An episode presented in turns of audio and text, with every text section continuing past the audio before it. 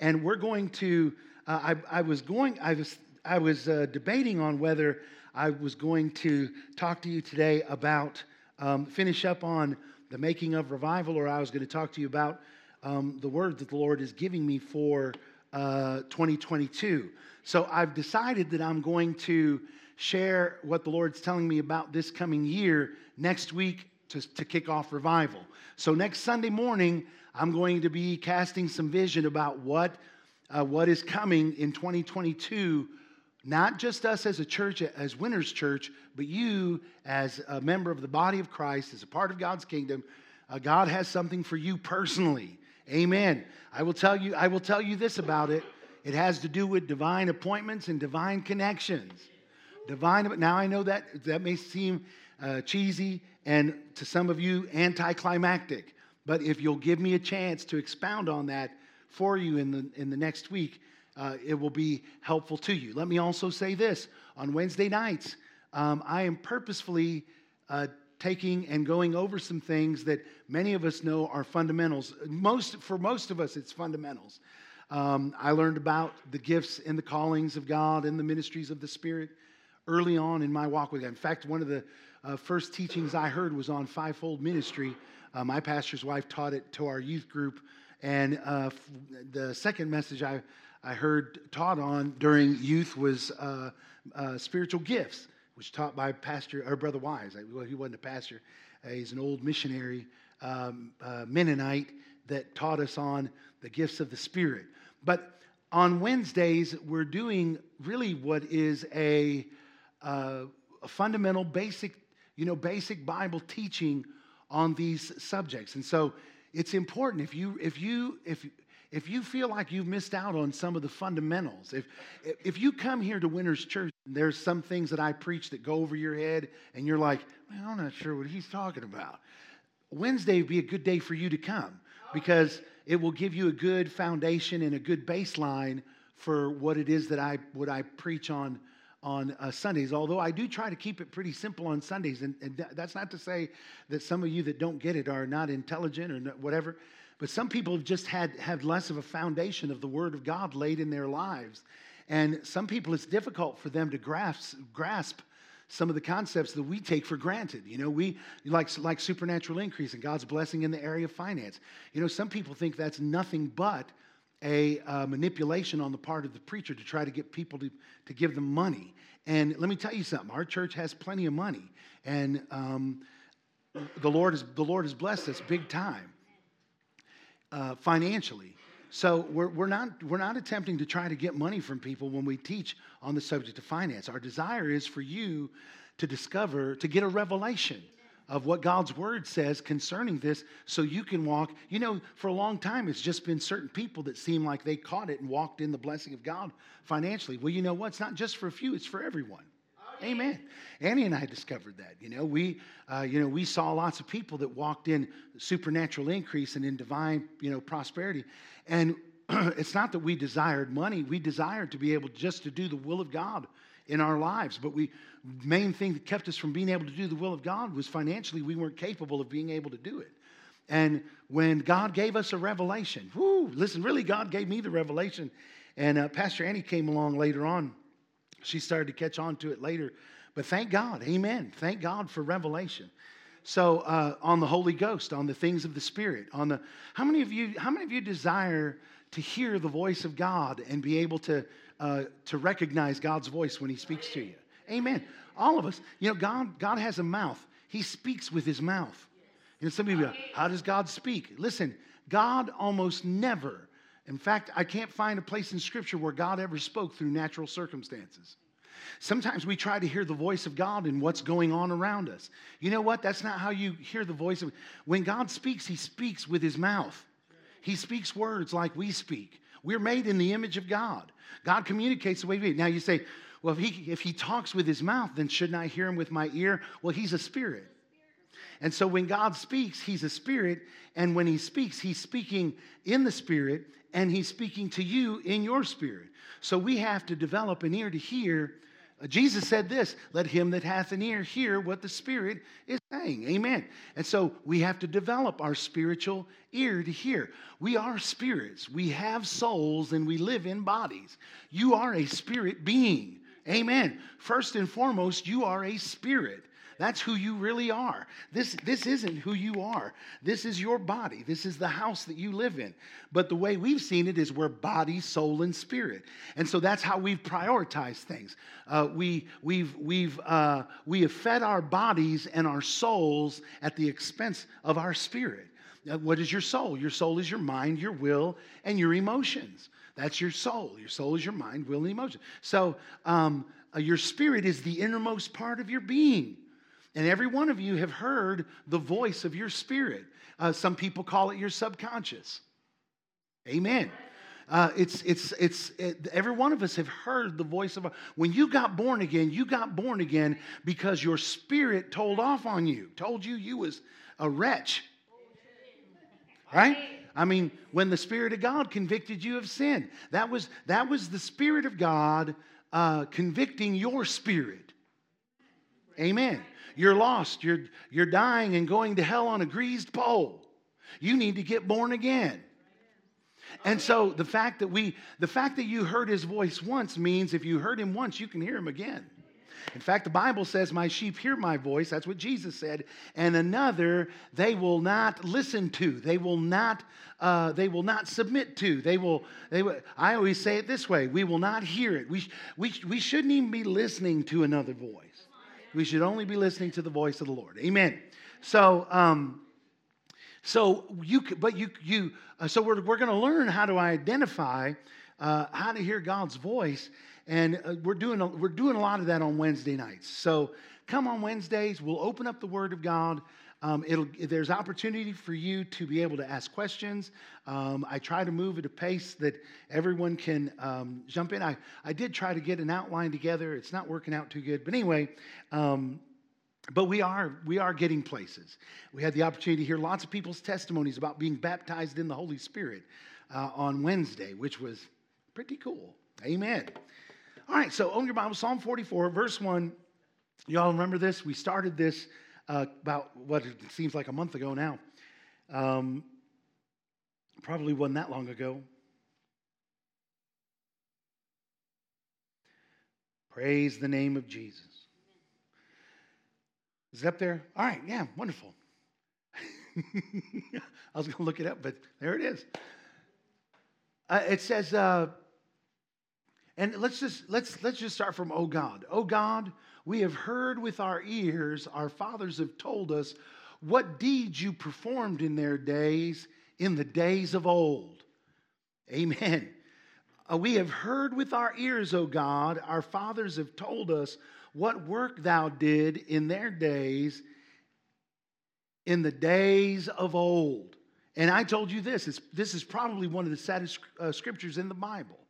Uh, I always picture a granddad with one of his grandkids on his knee telling him about all of the works that God did. You know, you have to think about this. This the children, uh, this would be the children of Israel. Just think about an old man telling his grandkids about the work that God did bringing the children of Israel into the promised land, of the, of the miracles that took place, and how God moved mightily for them, how they were led by the Spirit, by a pillar of fire by day, and eh, or a, a cloud of a cloud of, of a, a, cloud by day and a pillar of fire by night. How that when they uh, were pressed in by the Pharaoh's armies, and there was enemies to their left and enemies to their right and enemies behind them, and there was a Red Sea in front of them. How God, uh, when Moses knelt down to pray, how God spoke and said, "Get off your knees and stretch forth the rod uh, that I gave you." And Moses got off his knees and stretched forth uh, that rod, and and when he stretched forth the rod, the Red Sea parted, and they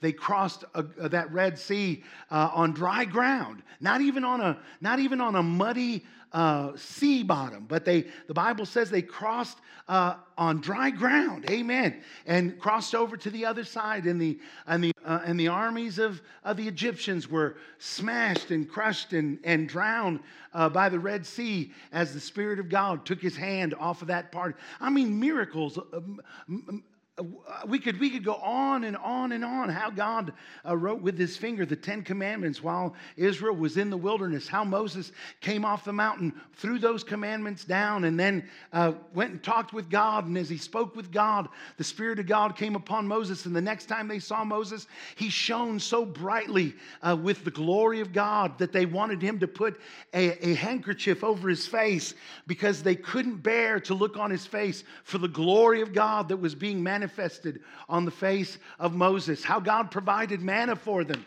how manna would come every day out of heaven. It would just appear and they would eat manna. And when they got tired of manna and went to complaining, God sent quail. It's just, it's just crazy how that God did such miraculous things, how God brought water out of the rock. Amen. Come on, somebody. Praise God. But here's this old guy telling this kid, and this kid, all he's ever known is what this old man told him. His eyes hadn't seen and his ears hadn't heard, neither had entered into his heart the things that God had prepared for him. But here's this old timer that had seen. You know, we're, we're, we're kind of like we're kind of like that in this generation. If now some of you that are part of this church have been a part of this church for a long time, not so much maybe you, but others that you know that are in the world that are that are part of your world, maybe coworkers, family members, uh, people that you know that are members even of other churches. My God, do you know how many people uh, when Cherie and them go out on the streets uh, here in Bricktown? How many of the people that they lead to Christ are people that are part of other churches in Oklahoma City. That they're leading these people to Christ. They're like, well, you know, uh, if you if you don't go anywhere to church, and they're like, oh no, we're members of such and such a church. Well, you know, since you got born again, surely you can't be that plugged in. Oh no, we go every Sunday. And these these people aren't even born again. I mean, it's crazy. So so when you have people who when you have people that have never even been born again, that have never had a transformation in their life, that they've never passed from death unto life. Are y'all hearing me today? Oh. You know, it, it's not praying a sinner's prayer that makes someone a Christian. It's not just praying a sinner's prayer that makes someone a Christian. Just because you said, just because you said in a, in a prayer, I confess with my mouth the Lord Jesus and believe in my heart God raised him for the. Just because you repeated after someone, that doesn't mean you're born again. There, I, would, I would venture to say there are probably millions of people that have gone through the process of saying a sinner's prayer. There are people that are on the streets of Bricktown that when Cherie takes them through the script and they pray with Cherie or they pray with Miss Rhonda or they pray with Miss Gaby or they pray with Ayla or they pray with Tyler or they pray with anyone that goes out there on the streets, that many of them that go through the process of praying, there are many of them, they don't, they, they're not really getting born again. They're going through the process that one must go through in order to be born again again, but some of them aren't really being born again. They're making a decision to pray a prayer.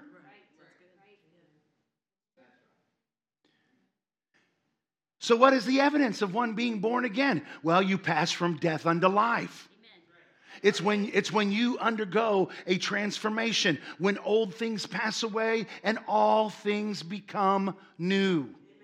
There's some people been in church a long time, and while after they've been in church a long time, they had this encounter. I remember being in Streetsboro, Ohio, and and uh, having an altar call uh, to uh, lead people to Christ. And this old man came forward. He was nearly 80 years old. I remember because I asked him. I said, "How old are you?" And he, I think he's 78, 79 years old.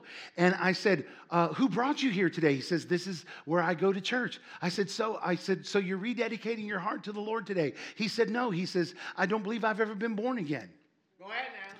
I said, Really? I said, Well, how long have you been at this church? He said, he said I've been here all my life. I said, He said he started at that church as a teenager. He had served as an elder on that church for nearly 30 years. He's on the board of that church.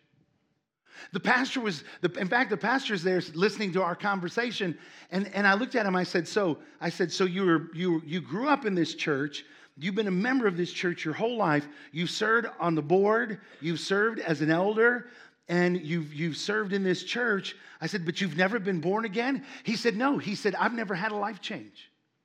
He said, I realized today for the first time, he said, as God's Spirit touched me today as you were preaching, that my life has never been changed. I never passed from death to life. There was never a transformation that happened in me. So I prayed, I prayed with him. And you know, that day, that day, old things passed away for that man and all things became new. I'm telling you, that day he wept with great tears of joy as he was miraculously and gloriously saved. Amen. And God's Spirit came upon him. Are you hearing me today? Amen. So it's not just about miracles and demonstrations of the power of God. We're not just talking about healings and, and partings of Red Seas. There are people that are in the church today, and I, I, need for you folks to get with me on this. I need for you to, I need for you to understand this with me. That the, the environment that is in the church today is not an is not a uh, for the most part is not an environment that is conducive to men being transformed. A lot of what has happened in the church uh, for years has been the church, instead of the church transforming, we've been conforming. Instead of accommodating God, we've accommodated men. Instead of trying to figure out a way, instead of, instead, of, instead of the church trying to figure out a way to create a habitation for the Lord, we've tried to figure out a way to create a habitation that's comfortable enough for man that they will come and we'll have more than just a few uh, at church like we have here this, mo- this morning. Oh, yeah. and there, have been, and there have been a small group of people that have said, you know what, we need to accommodate God more than we accommodate men. You know, we, you know what we've forgotten? You know what happens when you sit in church for a long time or when you, when you hang around people that have seen the power of God demonstrate? Because all of y'all is, well, I say all of y'all, many of y'all have seen the power of God manifested and demonstrated in a very real and powerful way. Many of you have. And when, you, when you've seen that, and then if you ever depart from that or you ever get away from that, what happens is you begin to forget you begin to forget what it was that brought transformation in your life. You begin to forget what it is that's going to bring transformation in the lives of others. You know what you start to think about? You start to think about, man, I don't know whether I ought to bring anybody to church this week because who knows how Brother Ted will act this week. And God knows if Brother Ted acts up this week, my God, you know, they may never come back. So we start trying to figure out exactly how it is that what, what days, you know, we hear Ted's going on vacation with Debbie, and we're like, perfect. I'll bring my friend then. But then, then, then you start thinking about Cherie. Oh, dear God. You know, if it's not Ted, it's Cherie. Cherie's probably gonna, Cherie's probably gonna catch them either when they come in the door or before they get out the door, and she's gonna pester them to no end. And God knows, you know, I just don't think that my friends will put up with that. So we start thinking about these things in the natural. Are y'all hearing me today? We start looking at our church. You know, some of us, we've looked at our church and we've said, you know, I think if we'll change this and if we'll do this and if we'll do that and if we'll make some adjustments here. You know, one of the things that we considered when, when uh, we, as we've, as we've started to think about numerical growth, one of the things that we considered um, amongst the elders was maybe we should shorten the services and make them, you know, more because, you know, I'm, I'm, I have a tendency to be long winded. And maybe if we shorten the services, it will, you know, it'll attract more people and people will, if they know when we're going to start and, and at least give them a stop time. Because most of you know when you come here, there's no guarantee. I mean, you'll get out today. You'll get out today. We, we, we have gotten everybody out of here on the same day that we started for the most part. But you know, there's there's not that set, and you know whether you whether you whether you think you do or not, you really like to have the you really like to know. It's human nature.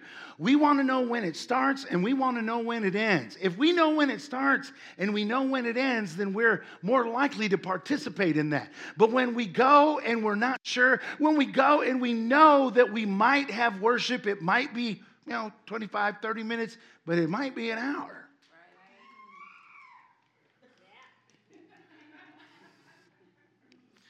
And you know, Pastor may Pastor may get up and preach, or he may not. You know, Pastor may get up and preach for 40 minutes. He may get up there and be at it for two and a half freaking hours.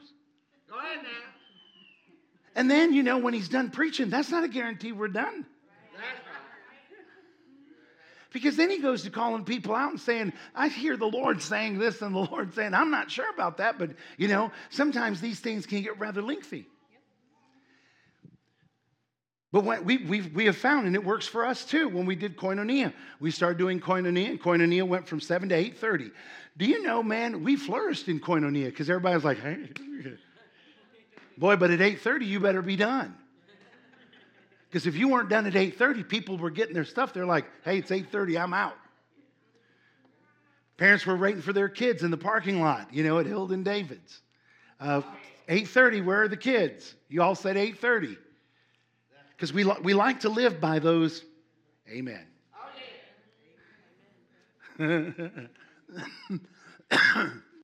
so in our minds, we start to think, well, you know what? If we could just if we could just put church if we could just fit it into this, to this time slot, if we could just do things this way. But you know what? Think about, think about how you were transformed.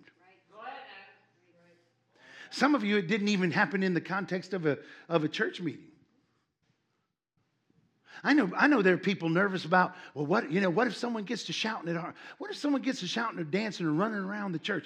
What will my friends think? Some of you, that's exactly the environment you got born again in. Well, you know what? They don't know what's going on, and I'm afraid that if they don't know what's going on, on that they're not going to want to have any part of it. You didn't know what was going on. Well, Talisha, you rolled up in here. Talisha, Talisha, when Talisha first, when Talisha first started coming to Winners Church, she's like a calf looking at a new gate. She's like, my God, what has Cherie drug me into? Oh, Miss Rhonda talked about her testimony of her uh, going to church and getting born again. She said she went into that church. She'd been a Baptist. She went into that church. And when she walked into that church, she was like, My God, what is going on? What have they got me into? People lifting up their hands and singing. But you know what it was that she said? Amen. You know what it was that she said brought about a change in her life? She said that she didn't, now she wasn't, Miss Rhonda wasn't aware of the things of the Spirit. She wasn't learned concerning spiritual things. She didn't know nothing concerning the Word of God, the Bible, and the working of God and the working of the Spirit. You know what got Miss Rhonda? She said that she walked in and the praise and worship leader had entertained the presence of God. And she said she was aware that the Spirit of God was in the building and she didn't even know how she was aware. She just knew that something was going on and it had to do with the Holy Ghost. She didn't, I, I guarantee she couldn't tell you what the preacher preached that day. She does know, she does know that at some point he said, There's someone here that needs to be born again. And she knew it was her because she was sitting there under conviction, wondering, what do I need to do with what I just experienced during worship? She said she sat there and that preacher kept calling and saying, There's someone here that needs to get saved. And he may have been 15 minutes and Miss Rhonda didn't budge. But finally, she looks at the friend that took her to the church and says, I think he's talking about me. So that whoever that was dragged her forward. She prayed a sinner's prayer and got born again. And God filled her gloriously with the Holy Ghost. And here she is today. Amen. Listen, when I walked into church, I was a, I was a heathen. I was a devil, I was a devil worshiping, drug addicted heathen. Nothing that was going to happen in that church was going to be attractive to me. I was a, I was a leather wearing, choker wearing, spike wristband wearing, long haired, heavy metal singer. There was nothing in that church. The girls in that church weren't attractive to me. You understand? I was used to seeing girls with less clothes on. You, are y'all hearing me today? I was a part of, of, of another world.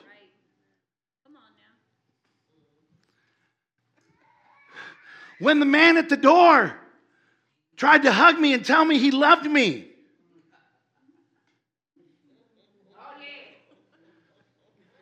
that should have been the end of it right there. But it wasn't the end. Do you know why it wasn't the end? Because there was more to the. Are you hearing me today? There was more. I know some of you saying, Brother Ziggy, why are you telling us this? Because we've got to renew our faith in the work that God does. Be- because our eyes haven't seen and our ears haven't heard, and we've only heard the stories. And some of us were so far removed from what God did and how He did it that we want to try to figure out ways to, uh, to do this work ourselves. Listen, I'm going to tell you something. No matter how acceptable you try to make uh, the gospel, no matter how uh, user friendly and seeker friendly, no matter how palatable you want to make it, the, the gospel can be offensive. I was, uh, Shelby and I were talking yesterday, and, and Eric, excuse me. And when we were talking, I was talking to them about times that people had been offended in my meetings. And not offended for, not offended for reasons that were, uh, well, that most people find acceptable, like me, you know, saying, uh, singing, I have decided to follow Jesus, you know? Some people might, you know, find that offensive. Devil worshippers might find that, uh, atheists may find that offensive. Not because I was teaching or preaching on Holy Ghost baptism, but I remember one night there was a kid, uh, he's probably 14 years old. I was in the church of God, and he was sitting in a chair. And I remember I walked in, he was sitting in a chair, he had a magazine open, and he had his feet kicked up on the pew in front of him, up on the top of the pew. And I didn't think anything of it. I didn't really care. He wasn't my kid. In fact, I wasn't even a dad then. I walked in, I got up, and we, we praised God. We went through praise and worship. We did the whole uh, praise and worship, and, and uh, they gave the microphone to me for me to get up and preach. When I got up to preach, I stood up, and that kid still had his feet up on that chair, and he's reading a magazine. And so while he's while he's sitting there, and I'm, I'm, I'm moving up and down the aisles, and I'm just getting my scripture read, I, I came to him and I said, hey, listen, um, get your feet off that chair and put that magazine away before I shove it so far up your nose they have to, they have to surgically remove it from your backside. Oh, yeah. And I, I said it like that. It wasn't, I wasn't being ugly. I, would, I just thought I was going to say it in a way that was, uh, th- it was strong. I don't know why I felt like he needed to hear it that way. Okay. He sure did. Says Ted. now you know how Ted parented. But anyway, um, so I, I said that to him. Well, you know, I knew immediately that probably wasn't that probably wasn't uh, the best way that could be said. If, I mean, if I'm looking at it from the perspective of the natural, it, pro- I, it probably could have been said different. But it was effective because he took his feet off the chair and he put the magazine in his back pocket and he sat up straight and he sat there. And now, see, I'll, I'll be honest with you. I, and this, this may not be this way for anybody else, but when, when the Spirit leads you to deal with something in a particular way, now, it, it, there wasn't, uh, there, I've seen people deal with stuff in church in a certain way, and, but it grieved the Holy Ghost. And when the Spirit of God, when the Spirit of God leaves out of a place because you uh, did something, then you, you need to repent. But when you say something and then things get elevated and things get and things go to a higher place, that meeting blew up. We went to a higher place. Now, that kid and his and the people that came, his mother was there, his a couple of people that uh, friends of hers were there, and uh, then another friend of this kid was there sitting next to him who was ve- being very good after that. Um, they're all sitting there. But about 25 minutes later, th- this group gets up and they leave. And I knew they'd gotten up and left because someone had obviously had an issue with how I dealt with that, which was okay with me. You know, they, they got up and they left. And after, after church, the pastor told me, he said, he said, those, those people are members of my dad's church. I was scheduled to go to his dad's church in a couple of weeks. Those are members of my dad's church. They were coming here to, you know, kind of see what, what your ministry was like. And he says, probably uh, they, they didn't like it too good. I said, well, you know, I don't know. I said, I, I kind of felt like I was supposed to, I was supposed to say what I said.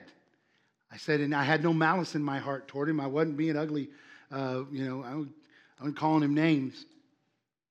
I was just telling him to put it away, and in a very tough way. and and so so uh, the father of this pastor calls calls that night. Hey, I got a call from one of my members about that meeting over there. Man, I hope this guy is uh, legit. You know, you recommended him. So, Pastor, he gets off the phone with his dad. He's like, My dad's nervous, man. I said, Your dad should be nervous. so, in a couple weeks, we went to that church. I heard nothing more about it. We went to that church Sunday morning. This is where the old man got saved, 80 year old man. In fact, it was that morning the 80 year old man got saved. But I got up to, I got, I was get, getting ready to get up to preach, and the pastor said, "Well, I want to introduce Brother Ziggy here." He said, "But before I do, there's a couple people, a few people of our people went to the meeting that he had down the road here at my son's church, and uh, they had some experiences there, and I want them to come and to tell about their experiences in those meetings." First one to get up was that lady that got up with her, that was her son that I had, that I had told him that. She's the first one to get the microphone, and I, I recognized her, and she sure recognized me. And she began to tell the story. She said, We were there when he got up to preach. He told my son this. He said, I was, she said, I was so angry and offended that I didn't hear another word that he said. And about 25 minutes later, I took my kids and the people that we'd come with, uh, Sister so and so, and they were there in the meeting, said, and we left. And, and everybody's looking, you know, concerned. Pastor, pastor's smiling. I was like, why is he having her do that? I mean, I mean, is this a, is he trying to rebuke me? I said, I mean, I guess if I deserve it, you know. I'm sitting there and I'm like, okay. She said, as we're driving down the road away from the church, we are expressing our, our displeasure with what had happened in the meeting amongst ourselves, the adults in the car, while the kids are in the back. And for 15 minutes, we tear Brother Ziggy apart and talk about how he couldn't be a Christian and how what he did wasn't God. When my son, who he, who he had told this to, speaks up from the back and says, Why are you talking about it like this? He was right. And tears begin to stream down his face. And his mother leads him to Christ in that car on their way home after being offended in that meeting. She brought him forward and he came forward and he said, Brother Ziggy, I needed that. No one, no one has ever no one has ever called me out, and I needed it. And the Lord was dealing with me. He said, He said, reason I was doing that is because every time I'd go to church, I'd feel bad and I'd feel convicted. And the only way I could get away from that conviction was to act that way. And you're the only one that wouldn't let me act that way. The Spirit of God came on me that night. He said, I knew I was going to get saved that night. And when my mother made me leave, I didn't know how it was going to happen. But I went ahead and I got saved in the car. And he says, Now I'm living for the Lord. Amen. Y'all hearing me today?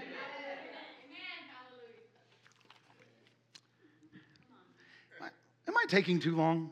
Oh, I thought I thought he was going to say yes. See, the, the, the, reason why we can't believe that God will do it is because so few of us have ever seen Him do it. We know He did it in us. Right. So listen, if He did it in you, why wouldn't He do it in someone else? Right. If God used the freakiest, flakiest, weirdest, most spiritual. Are you, are you hearing me? The people you thought were way off. If he used those people to, to, uh, to introduce you to a life change, then what in the world makes you think that God won't use some of the fruitiest people you think that are in this church to bring about a life change in some of the people that you know need it? Right. Oh, go ahead now. Amen. Well, I, you know, I just think. I just think, I think it ought to be done different. I, well, me too. If it was my work, I'd do it different. You know, if this was my work, we'd be getting out of here in about. If, if this was my work, there'd be a Life Church sign out here. You'd have your choice of about five services, and I'd be here as a campus pastor, and we'd be watching Craig Groeschel on these televisions.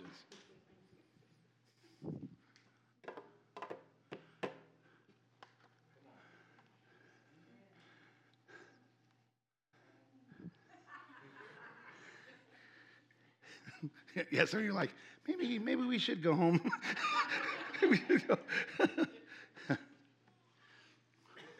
But there's a, there's a story that's been told from this pulpit and by the mouths of people in this church of the things that God has done, of the things that have been, oh, glory to God. Hallelujah. Hallelujah. Oh, my. To, to hear the prophecy uh, that Ayla received. I mean, a, it wasn't just a word, it wasn't a word, one word. It was a book. It's book prophecy. It's a 15 minute long prophetic word. And I'm sitting listening to this word. I didn't even know Ayla. And, well, we ought to play it.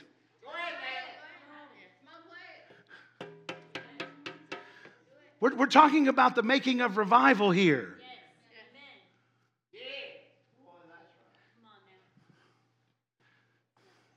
The, the very first part of the word was what, Ayla? It was uh, the devil had tried to kill you on more than one occasion. You know what? I didn't know. I didn't know that when Ayla was a, was a baby, that her mother's boyfriend had beat her into a coma and almost killed her. I didn't know about the abuse that Ayla had gone through as a child. I had no idea. And I'm giving her this word about how that, that uh, Uh, about, about how the devil tried to kill her and all these things. And I mean, and it was one thing after another. I mean, one thing after another. Do you know every part of that 15 minute prophecy has come to pass except for one? For 15 minutes, I prophesied, and every word.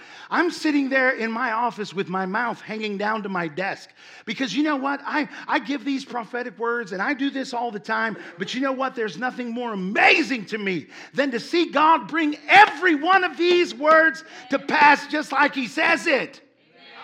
Heck, there's words I got that I haven't seen come to pass yet, and I've been doing this for 37 years. And Ayla, in less than 10 years, saw every part of this word except for one part come to pass. And it was the part that said, after 10 years. Right. Well, it hadn't been 10 years yet. Right. So there's only one thing left that in 10 years, people that had been in the meeting that she got born again in and had watched her life would come to her and, and, and testify with tears in their eyes about the life change and the transformation that had taken place in their life because of what they witnessed God doing in her life. Amen. Amen. And you know what? I, I believe that word's going to come to pass just like the rest of them. Because guess what? God kept her. Amen. She's not dead. He talked about prospering her, He talked about moving her to a place where she would flourish, about, about the man that God would send into her.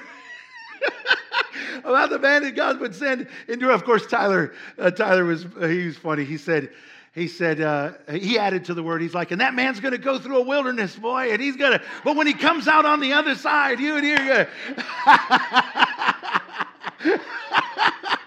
going But there, there's a, a, just an incredible word of. Pro- I'm telling you, if you heard, if you heard it, you would you would think that that this was a word that maybe I gave Ayla last week because I had already known all the things that the Lord had done in her life. But it was before I knew her, before I knew that she would become a part of my family. When she, when she was still looking at me like uh, she told me that that uh, that uh, one of those nights after the revival, uh, I had asked her and another girl that was was in the revival, if they were coming back to the back to have dinner with us after church. And, and she was like, He's talking to me.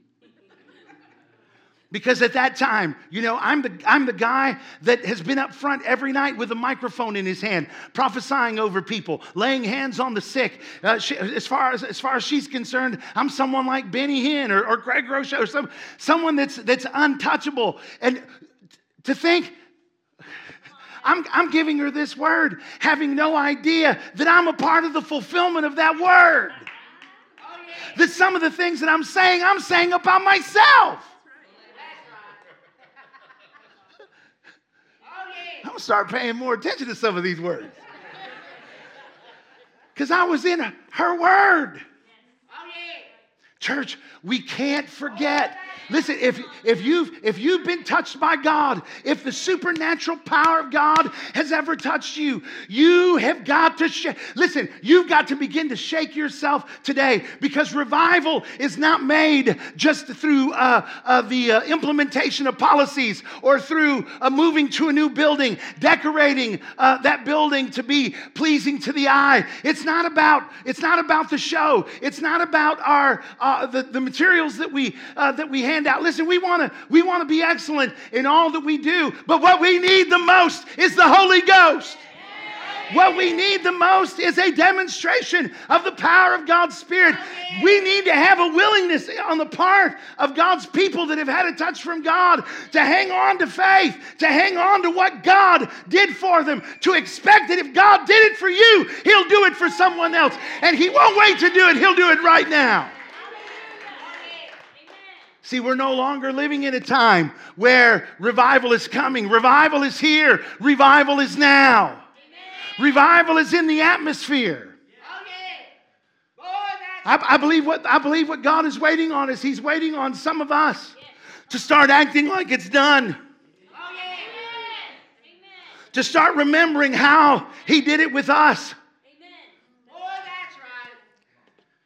We've got to quit believing that this generation can't change.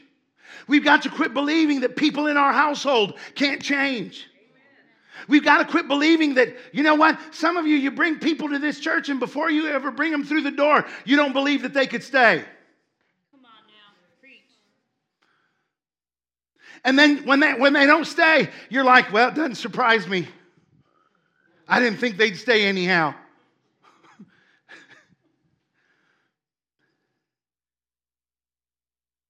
We, we, we make the decision of whether we think people fit at Winners Church or not? Well, they're not a fit. According to who? Because I'll be honest with you, I'm looking around this room and I'm not seeing anybody that fits.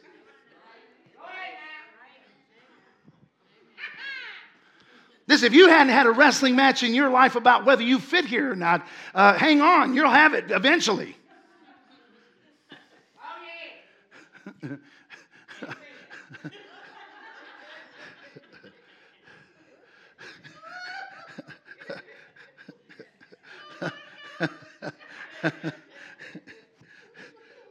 Some of us feel like we fit in when you, you know, when you're around a bunch of, uh, you know, single. We think, we think that for singles to get touched in our church, we got to have a singles program. Really? Really? Is that what we're relegating the Lord to? That we have to have a singles program for singles to be, well, you know, if we're going to touch, if we're going to touch uh, uh, uh, single mothers, then we're going to have to do something different. Well, yeah, you're going to have to worship God. You're going to have to you're going to have to make room in your life for the Holy Ghost. You're going to have to exercise faith. You're going to have to you know what? You're going to have to change what you say. Right. Oh yeah. Amen. Amen. You're going to have to quit believing what your eyes are seeing right in this moment and believing what your ears are hearing right in this moment. And you're going to have to develop faith that if God did it, you know what? There were there are times in this nation Hmm. You know, the church did more for desegregation than the world ever did. During the civil rights movement, during that time when the civil rights movement was happening, they were desegregating. Do you know where desegregation was really becoming effective and where it was really spearheaded? It was underneath tents in revival services with A.A. Allen and Jack Coe and William Branham and, and Oral Roberts and all these fellows. These fellows would have these tent meetings and they would bring everyone together black, white, native. They would bring everybody together from everywhere. And there wasn't a black section, there wasn't a white section, there wasn't a section for Asians. Everyone was thrown. And people were angry, especially in the South, when these preachers would come and bring their tents and set up their tents and have miracle services because they had blacks and whites that were there singing together, holding hands together, praising God together. They weren't segregated. In, a, in the South, in a time when white people and black people shouldn't have been together under the same tent, worshiping, worshiping the same God together. Because there was a move of the Spirit, it didn't matter. It didn't matter what was happening in the culture. It didn't matter what was happening in society. It didn't matter what the world was doing. It didn't matter a mindset that had developed amongst people that were in the world. Amen. It didn't matter young or old, black, white, poor, rich, educated, uneducated. The Holy Ghost, He's the great equalizer. Oh, Amen. He'll take the guy that has a PhD And he'll take a guy that's on the street, never went to school a day in his life, and he'll equalize them and bring them to the same place. I'll, never, I'll never forget. We, I cast devils out of some people. First time I ever cast out devils. First time I ever cast out devils. I was a teenager. The Lord taught me how to do it. You say, that sounds spooky. It was. I'll, I'll, just tell you, it was, it was pretty crazy. I haven't gotten any farther with this message than I got last time. Go ahead, man. it is all right. So we cast devils out of these people. I'm a teenager. I'm three months born again. We cast devils out of this guy named David. Uh, David, uh, what's his? Uh, anyway, David. David. David, Hispanic last name. Yeah. Gomez. Gomez yeah. David Gomez was a partier. He's demon possessed. When, when, we, when we were casting the devils out of him, the, the devil started talking. Dave's not here. We said, Dave is there. Dave, Dave. He's like, Dave's not here. Me and Dave are out drinking beers. That's how the devil responded. And then a few other colorful words. But the devils finally came out of him. The next day, my pastor needed to have a talk with us because, number one, this idiot was casting out devils, and I didn't know how to, and he's a theologian. And it, I, I didn't do it in a theologically correct way. Although the devils did come out of people, there was a better way to do it. I'm sure there was that kind of meeting when Lazarus was raised from the dead. I'm sure all the religious ones gathered and said, You know, I know he got out, but there's a better way to do this. You know, wait till you hear scratching from behind the rock before you roll the stone away because you never can be too sure. Anyway. At least wait for scratching. Don't roll it. I mean, if you roll it and you didn't get it right, you can stink up the whole place. So, you know, Jesus, he didn't really do it right. You know, he was being reckless. Religion will always try to make it that way.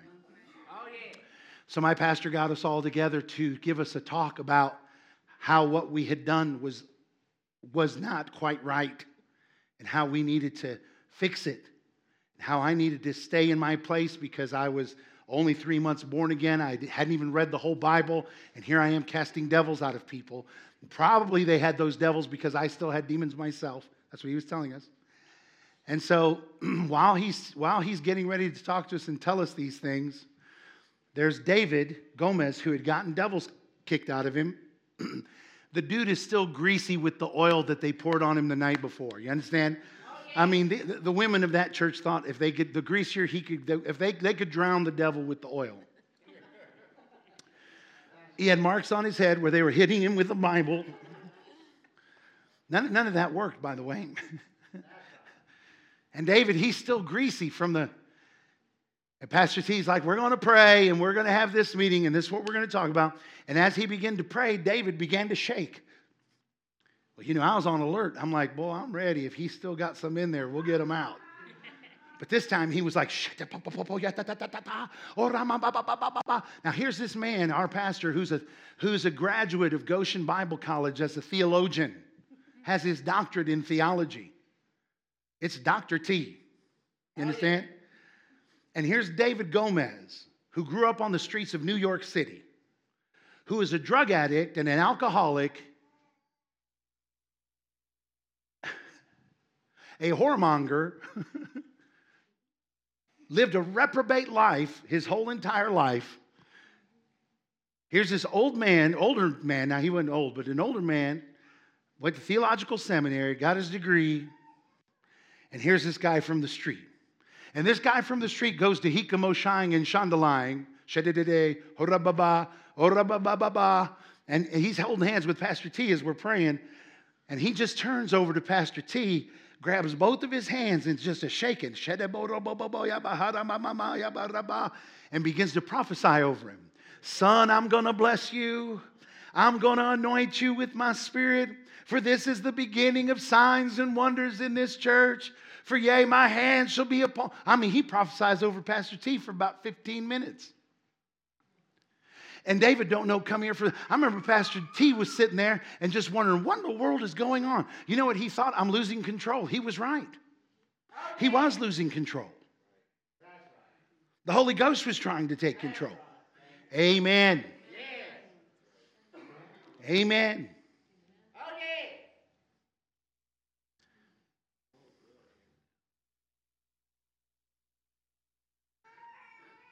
Amen. Even the babies shout in this church.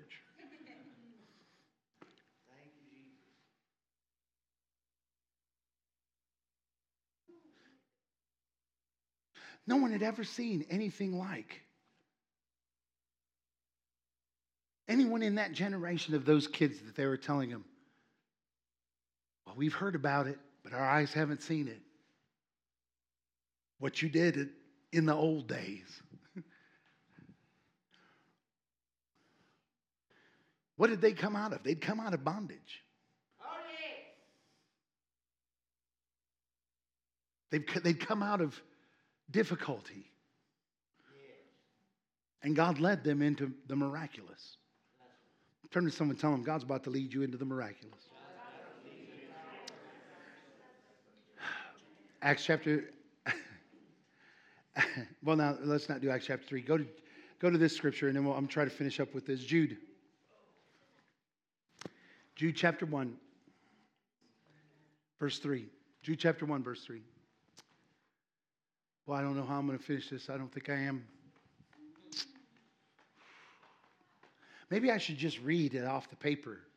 If I read it off the paper, that might make it go quick, right? Let me read it off the paper. I'm going to read it off the paper. Beloved, although I was very eager to write to you about our common salvation, I found it necessary to write appealing to you to contend for the faith that was once for all delivered to the saints.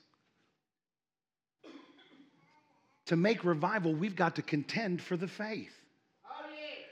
We've got to contend for the faith that existed in those that came ahead of us, those that have seen the miraculous demonstration of the.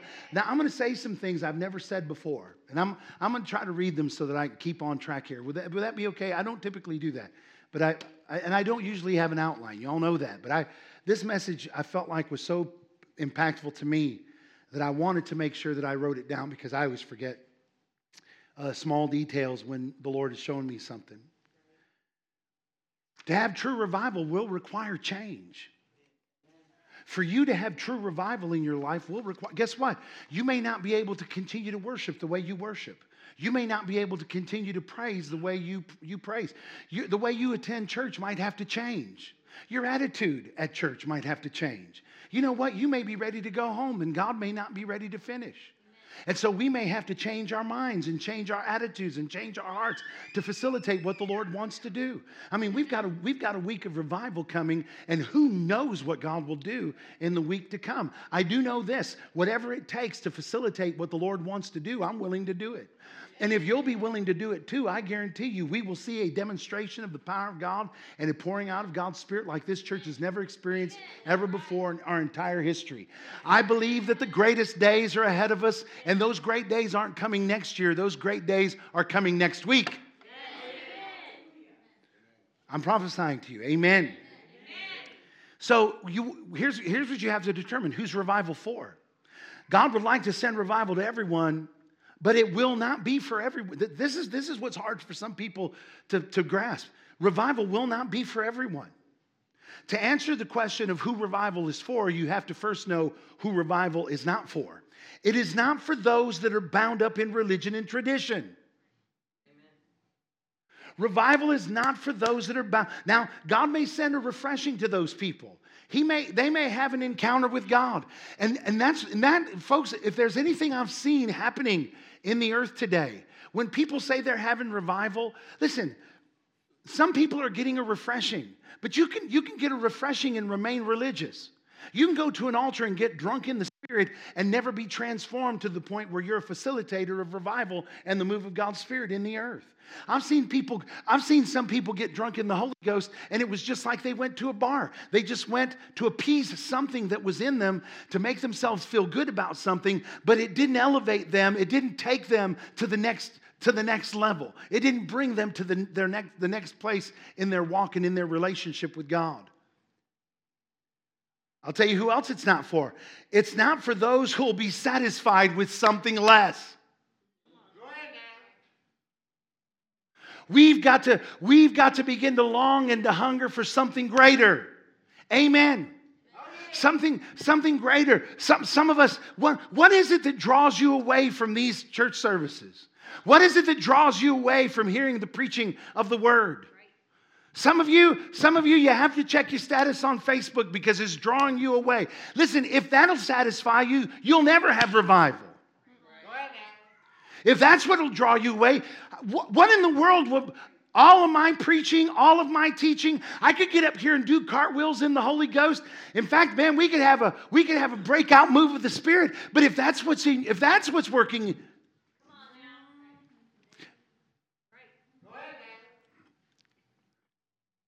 or if we'll be if we'll be satisfied with what we've already experienced. To truly have revival, we must understand that revival is God's idea, it's not our idea. It's only for those whose hearts long for the fullness of God and are willing to make whatever changes are necessary to accomplish it. Change is inevitable in a time of revival. That's why the Bible says in the book of Isaiah, Behold, I do a new thing. Will you not know it? The, the whole thing of doing a new thing isn't about the new thing that's going to happen. What we miss in that scripture when it says, Behold, I do a new thing, do you know what that means? That means there's one thing that is inevitable as we follow the Lord, as we move on in the things of God. Things are going to change. God is going to do a new thing. You can count on one thing. You can't count on what that new thing is because you don't know. You can't count on what it's going to look like because you don't know what, what it's going to look like. You can't count on how it's going to come because you don't know how it's going to come. You can't, on, you can't count on whether you're going to be offended or whether you're going to be uh, uh, one of the first ones in line to accept it because both those things are going to happen. Those aren't things you can count on. But you know what you can count on? Things are going to change. Amen. Amen. And we have to be a people whose hearts are willing to change to facilitate what God wants to do. Extraordinary leaders are required for revival to come. A man or a church, a fellowship. Uh, an example of this would be the Apostle Paul. He was, the Bible says he was a chosen vessel. Uh, Paul uh, gives us a pattern for the kind of people that God is looking for to pour out his spirit, to pour out revival. You know what? Paul, when he first was called of God, we went through the story of Paul. I can't remember whether it was Wednesday or when it was, but we went through the story of Paul. Paul, Paul wasn't a good person. When Paul started out, we, we, we see his story start out. He wasn't a good man. He was killing uh, women and men in the name of God, people that were Christians, people that called on the name of Jesus. He was killing them and thought he was doing the work of God. But then a light shone out of heaven when he was on the road to Damascus, knocked him to the ground, and out of that light spoke the voice of God Saul, Saul, why persecutest thou me? Why do you kick against the pricks? He said, Who are you, Lord? It, it's Jesus whom you persecute. I mean, Jesus came and spoke to Paul supernaturally there on the road to Damascus. The Bible says that that light caused scales to come on the eyes of Paul, and he was blind, and he went to a disciple's house, and God sent another disciple over to this house to, to minister to Paul. Amen. Amen. Can we, can we read one more scripture? i promise I'm almost done. Acts chapter 9. Start with verse 1. Acts chapter 9. Oh. I'll, I'll finish this. But Paul, Paul, still breathing threats and murders against the disciples of the Lord, went to the high priest. Next verse and asked him letters uh, uh, to the synagogues of Damascus that if he found any belonging to the way, men or women, he might bring them bound to Jerusalem. Now, as he went on his way, he approached Damascus, and suddenly a light from heaven flashed around him. And falling to the ground, he heard a voice saying, Saul, Saul, why are you persecuting me? He said, Who are you, Lord? He said, I'm Jesus, whom you are persecuting. But rise and enter into the city, and you'll be told what, what you're to do. The men who were traveling with him stood speechless, hearing a voice, but seeing no one. Saul rose from the ground, and although his eyes were open, he saw nothing. So they led him by the hand and brought him into Damascus. And for three days he was without sight and neither ate nor drank anything. I want you to notice something before we read the next verse. Notice there were other people there with Saul when the voice of God spoke, and the Bible never records they had a transformation. It was only him. You can't be waiting for everybody else to get it before you decide you're going to get it. You know what? You can't wait around for the people. I don't care if I don't care if you're the only one. Your mama, your daddy, your sister, your brother, your best friend, your best friend's best friend, your uh, it don't matter whether they get it or not. You've got to get it. Turn to someone and tell them you got to get it. Uh, is that our next verse? Now there are disciples at Damascus named Ananias. The Lord said unto him in a vision, Ananias, uh, and he let, and he said, Here I am, Lord. The Lord said unto him, Rise, go to the street called Straight, and at the house of Judas look for a man of Tarsus named Saul, for behold, he is praying. Look what it says, verse 12. And he has seen in a vision a man named Ananias come in and lay his hands on him so that he might regain his sight. But Ananias answered, Lord, I've heard from many about this man, how much evil he has done to your saints at Jerusalem. And, and here he has authority from the chief priest to bind all who call upon your, who call on your name. But the Lord said unto him, Go, for he is a chosen instrument of mine to carry my name before the Gentiles and kings and the children of Israel. Paul was a chosen vessel. He was chosen by God. He was a chosen instrument.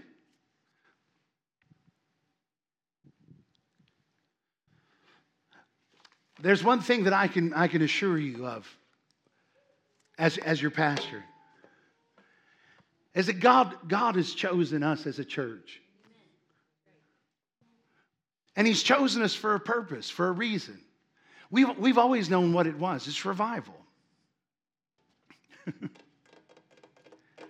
I know it's quiet in here today. You're like, that's the quietest revival I've ever. no, don't worry. It'll, uh, amen. We're, we're, we're getting to that point. In fact, like I said, there are going to be some exponential changes that happen here in the next several, in the next several weeks. Some people like, can it happen like that? Oh yeah.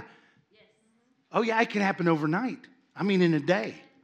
In a day. In a day. I mean, Saul, he's doing his, he's doing all his deal, and then one day, he's not. One day, he's not. One day, things have changed. I believe we have to make ready. We have to be ready for what's coming.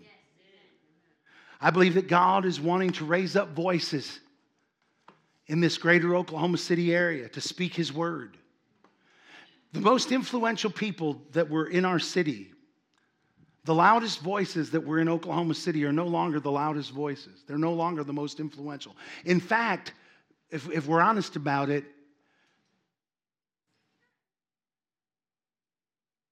men of God that are influential in our city right now, they, they don't really exist. I mean, we respect different ones, and we, I certainly have a high regard for lots of people in this city that are ministers of the gospel. But you know what? God, for years and years and years, I believe, has tried to raise up men or women to be a voice to this city, to this region. And not just any people, chosen people. People that would declare God's word. People that would be an example of what it is that God wants to do in this region. There are people in this city that boasted, and I'm not saying wrongfully, but that boasted of being on the cutting edge, of being relevant and, and influential in making others relevant with their methods and with their teachings and with their model. I haven't watched, I haven't watched the news in, since last year, September of last year. I turned it on for the first time this morning just to see what was going on with the roads. I see nothing has changed. In fact, they're on the fear mongering right now, big time. They're just trying to get people tripping. I, I was shocked. I turned it on. I said, Nothing has changed. Nothing is, everything is the same. The same lies are being told, the same fear is being peddled, the same attempt is being made to try to get people under control. And I know, listen, some of you think, think are you, are, you, are you a conspiracy theorist? Do you really believe all of this has happened for control? Listen, I'm going to tell you something. Men may not know why things are happening. These people may not have an agenda in the natural. They may not be meeting with the Illuminati. You understand? They may not be getting together. Uh, what are the Pizzagate people might not be. You know what I'm saying? All these these things might not. These this may not be organized by men. But I'm telling you, the devil has organized a group of people, and the devil has tried to perpetrate an attack and perpetrate a plan that, and, and his target and his his uh, his target is not the ones that are away from God. His target is the church. And if he can get enough people to be afraid, and if he can get enough people to disengage, if he can get enough people isolated, if he can get enough people to draw back, are you hearing me?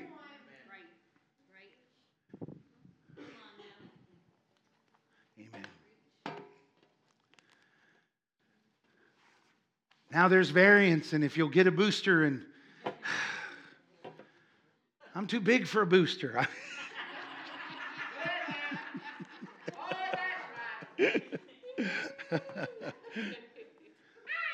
we actually have people now that are posting on Facebook with people that are, have died of COVID. If you had just got the vaccine, you would have lived. Are you sure? Because there are people with the vaccine that are dying too.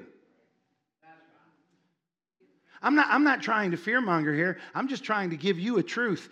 You are not safe.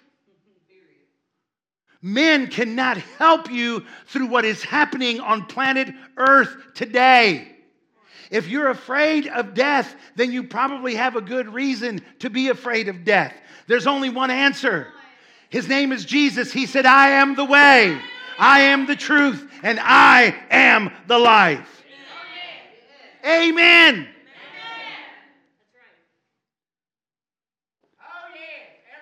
I couldn't, I couldn't believe it that it's still going on, still just exactly the same. I mean, still with the numbers, thousands of people, thousands of people contracting the new variant and this and that. And I mean, they're just going to town. And it's like, boy, it's just had this resurgence. And then in the same breath, you have two anchor people talking about they're going to get ready to go to the beach. You stay home, but I'm going to the beach.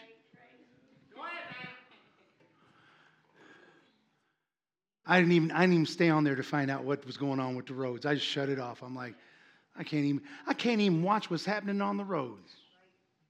I think they figured it out. I think they figured out people aren't watching no more.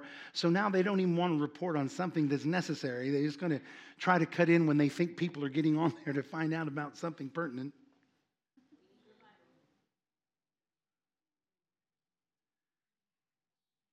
So how do you navigate? How do you navigate? Now it's not, it's not, it's not, it is stupid what's going on, but it's real. Yes. Annie, Annie had a cousin just die of COVID complications. People are dying. Just like people died from the flu. Pneumonia. People have been dying for a long time, folks. I'm glad finally people realizing it. People dying every day without Jesus. It's been happening for, you know, it's happened every day forever. And now people are all saying, people are dying. Oh, you think? Now you know why we were so radical. You're going to die. I know. I'm just not dying of that.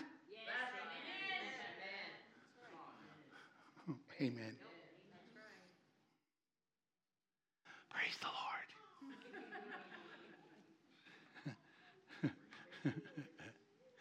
But after watch the stand up so, you, so I know I'm finished. Stand up, baby, so I know I'm done. Here, I'll help you.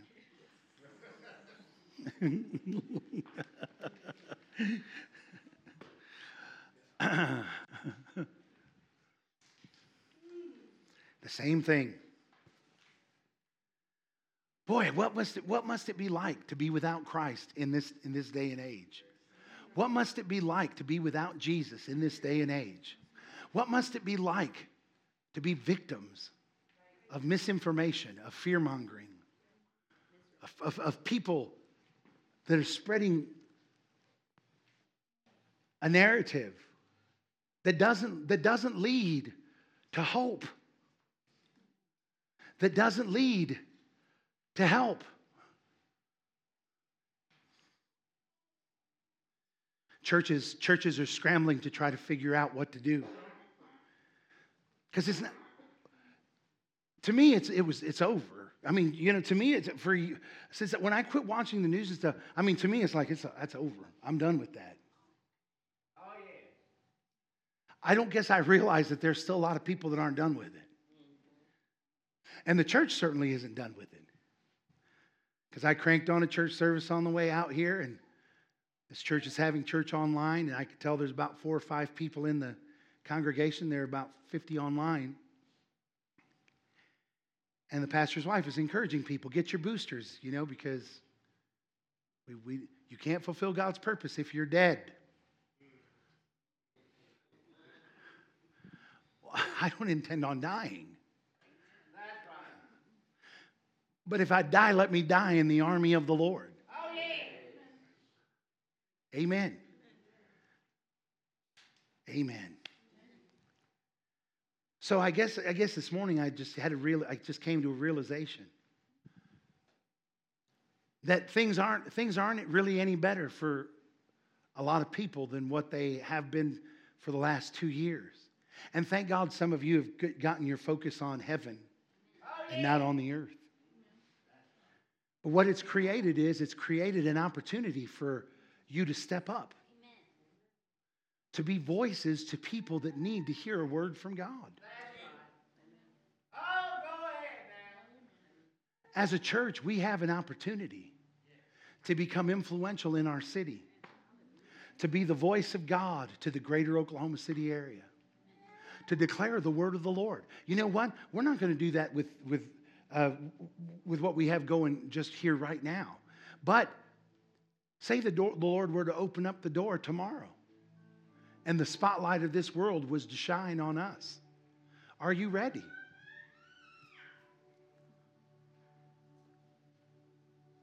Have you kept the faith? Are you contending for the faith? Are you contending for the faith?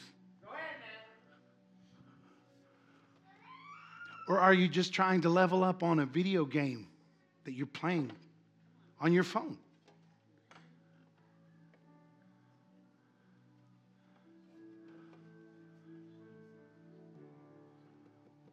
Keeping your streaks going on Snapchat.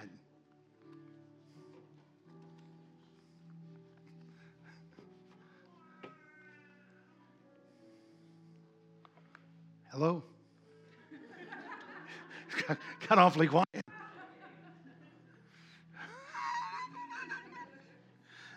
there for a while, it was Pokemon Go. I, I, I, think we still have people that were members of this church.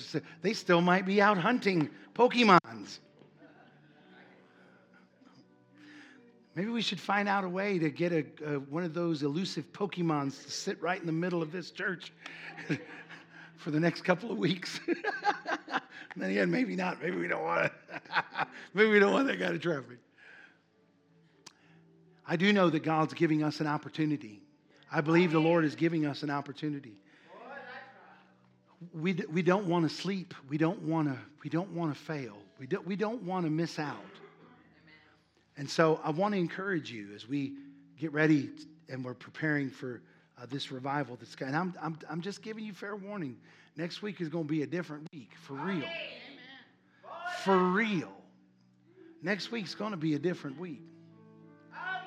The, the atmosphere in here will be totally different. the way the Spirit of God moves in here next week will be totally different than what's happening here today. And I probably it'll, it'll end up staying that way.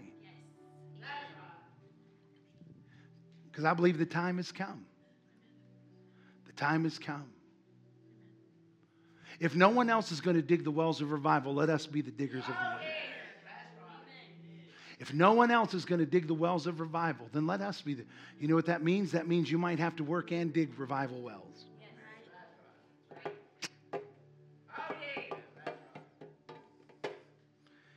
Have a birthday party in the morning and then dig a well of revival in the afternoon. Do a wedding in the afternoon, dig a well in the morning. But the wells have to be dug. I believe you're the diggers. Maybe I'll start calling y'all the diggers. Amen. Ted back there shouting, he could barely walk from the door to the. I'm going to dig, though. I'm going to dig. Amen, Ted. Amen. Lord, we thank you today.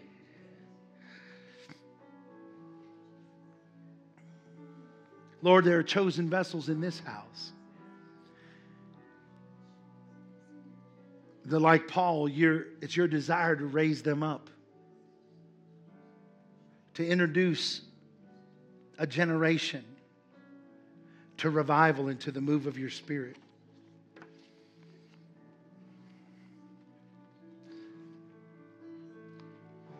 So, what is revival? It's us, Lord, contending for the faith. And that's what we're doing here today, God. We're contending for the faith that once resided in those that came ahead of us, Lord, that you desire for it to reside in us. Because you've chosen us for such a time as this. Lord, let your kingdom come. Let your will be done in this place, in our lives, in each one. In the name of Jesus. May it be for us here on earth as it is in heaven. May we be heaven on earth everywhere that we go and in everything that we do. Oh, we thank you, Lord. We thank you. As we prepare for this time, Lord, of, of revival, it's my prayer, Lord, that all the limits will be taken off and all the walls will be torn down. And that you'll have the liberty and the freedom to do all, God, that you've always intended to do in each one of our lives in Jesus' name. I thank you, Father. I thank you because I know in my spirit and in my heart that we are positioned now more than ever before to facilitate, Lord, what you've desired to do in this earth and in our city in Jesus' name. In Jesus' name. So, Lord, I thank you. I thank you. I thank you. I thank you. I thank you. Lord, you're good. You're good. We thank you. Praise God. Amen. Amen.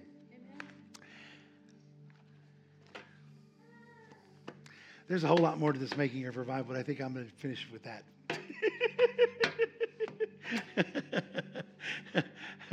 but next week, we definitely. I'm going to start next week. I'll be I'll be ministering on Sunday. Sunday morning, I'm going to minister specifically on vision, uh, the vision that God's given me for 2022 for our church specifically.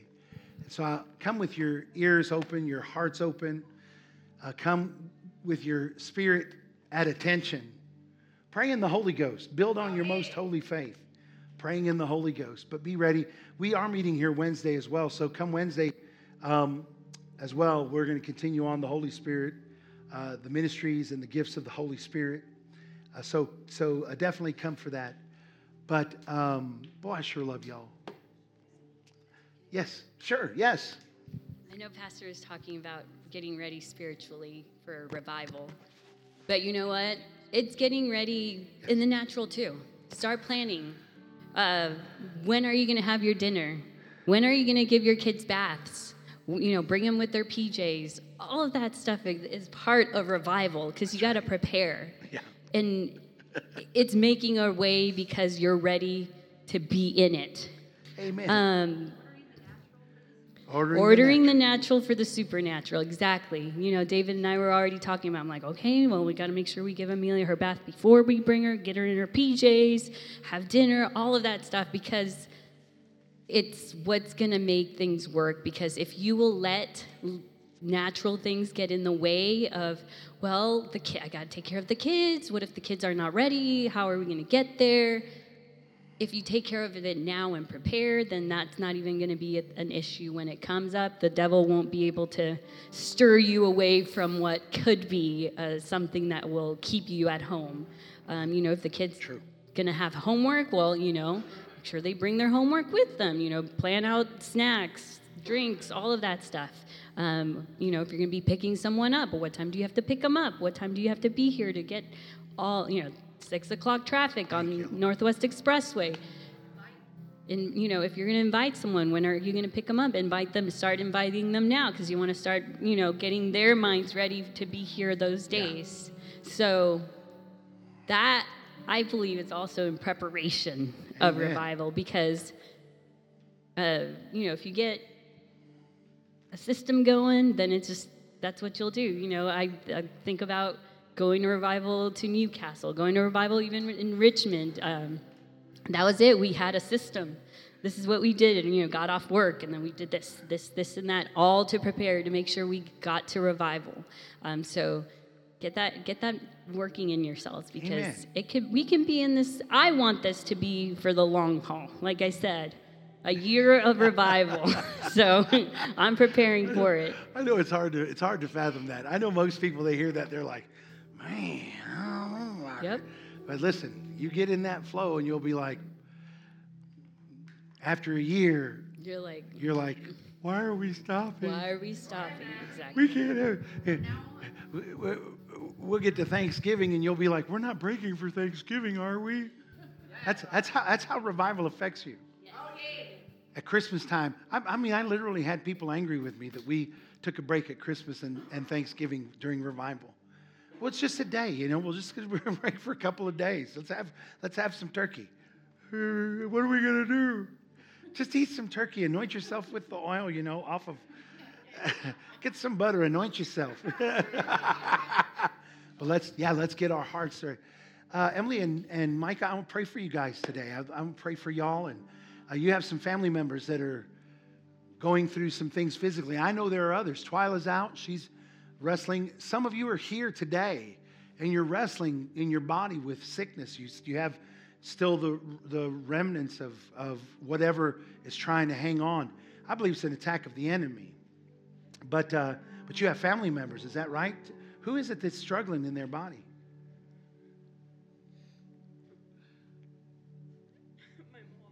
Your mother. And my dad. and your dad. Both of them. breast cancer and a stroke. And this just happened recently. So the enemy's really. I'm going to tell you something because, boy, I sense the Spirit of God on me big time. Y'all are going to leave here and you're, y'all going to leave here with a greater hope than what you came in here with. And I, I hear God saying that your mind is going to be, you know, the Bible says He'll keep you in perfect peace those whose minds are stayed on the Lord. And I hear God saying He's going to keep you in perfect peace. Man,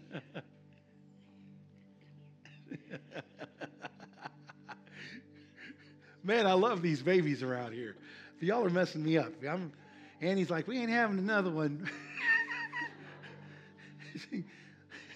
I tried to tell her the doctor was messing with her, I guess. She went to the doctor this week, and her doctor said, How about another one? I just delivered one for a lady that was 50. I tried to tell Annie it was a confirmation. She's like, no, that was a lie from the pit of hell. anyway,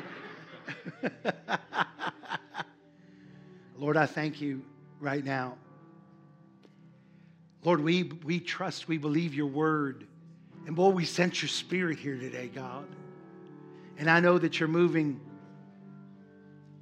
I know you're moving for your son, for your daughter today. God, as I lay my hands upon them, I'm laying my hands upon this mother, upon this father. Lord, I curse sickness. I curse disease. I curse infirmity in the name of Jesus. Everything that the enemy has tried to perpetrate against them. Satan, we recognize your work and we bind you in the name of Jesus. We command you to take your hands off of these people right now. Lord, I thank you. I thank you that for this man who has gone through this stroke, I thank you, God, that the parts of his brain that there was an attempt to destroy, that you are bringing life right now in the name of Jesus. That you're bringing life to those parts of his brain and to the parts of his body that are trying not to respond to his brain. In Jesus' name, right now. And Lord, I curse that cancer in this mother in the name of Jesus. Cancer, I curse you at the root and I command you to die and to pass from this woman's body in the name of Jesus. Lord, let the, let the resurrection power of the Holy Ghost go through the both of these people now where they are. And Lord, may they, may they come an exponential change in their condition today because of what you've done in their bodies. Lord, we thank you. We rejoice, Lord, uh, over, over your word that declares that by the stripes of Jesus we were healed. And Lord, we receive that healing today, and we thank you for it in Jesus' name. In Jesus' name. Now, Lord, I pray for the peace of God that passes all understanding. You said in your word uh, that we're to make our requests known unto you. And that your peace, the peace that passes all understanding, would take our hearts and minds. So, Lord, we cast all of our care upon you today. And we thank you that your peace is coming upon this couple today in Jesus' name. I thank you for it, Father. Amen. Amen. Praise God. Praise God. Come on, y'all. Let's lift our hands and thank God. Amen. oh, man, I feel the Holy Ghost. Amen. You know, sometimes it's good to feel the presence of God. Amen. Receive today in Jesus' name. Receive today in the name of Jesus. Oh, pray for pray for those that are battling in their bodies. Lord, we pray for Twyla. We pray for uh, Joyce. We pray for Eric, who's still the enemy be trying to mess with his lungs. And for the kids, for Shelby, for, for uh, everyone, Michael, in the name of Jesus. Those that are here, God, that are, that are battling. I rebuke sickness in the name of Jesus. God, I thank you that today deliverance is coming to your people uh, in, in, the, in the form of healing and health and wholeness. God, we stand upon your promises. Touch my dad, Lord, where he's at today. Uh, touch Barbara, God, in the name of Jesus. Lord, we thank you that they're living in victory, they're living in health and wholeness. And Father, I will give you all the glory for all that manifests in us and through us. In Jesus' name, amen. Amen. amen. What's her name? Lila. Oh, how beautiful. Man, come on, Annie.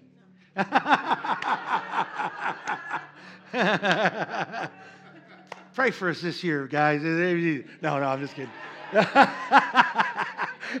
you know, there was a fellow named Ed Dufresne. He was a prophet. He went to a church. This is a funny story. He went to a church in Louisiana, and the Lord gave him a word. He got up. He said, "He said all day the Lord's just been dealing with me." He said, "The Lord tells me that those that are here, if you're a woman and you wanna you wanna be pregnant and you wanna have a baby, there's an anointing. There's going to be a baby boom in this church. Women all over this place are becoming fruitful in the name of Jesus." And he released that word, and that year, that church had a baby boom. People were having babies all over the place. A friend of mine, Paul Trokel, who will be here, I think in April, he'll be ministering here. Uh, he was there and he was like, dude, it was crazy. He said it was really supernatural. It was a big church. He said he came back the following year, or uh, yeah, the following year, and he got up and he said, Man, that same word the Lord gave me last year about babies is here. He said, when he said that, women jumped up and started running out of that church because they didn't want. They're like, no, we went through that last year. We were. But anyway, listen, I love you guys. I know today was more subdued, and I, I expected that as we get ready to uh, launch into revival. So don't let that uh, trip you out too bad. But let's let's come uh, Wednesday with expectancy. I'm going to continue on baptism in the Holy Ghost and spiritual gifts, uh, ministries of the Spirit, and then uh, again uh, everything else we have going on this week with outreach.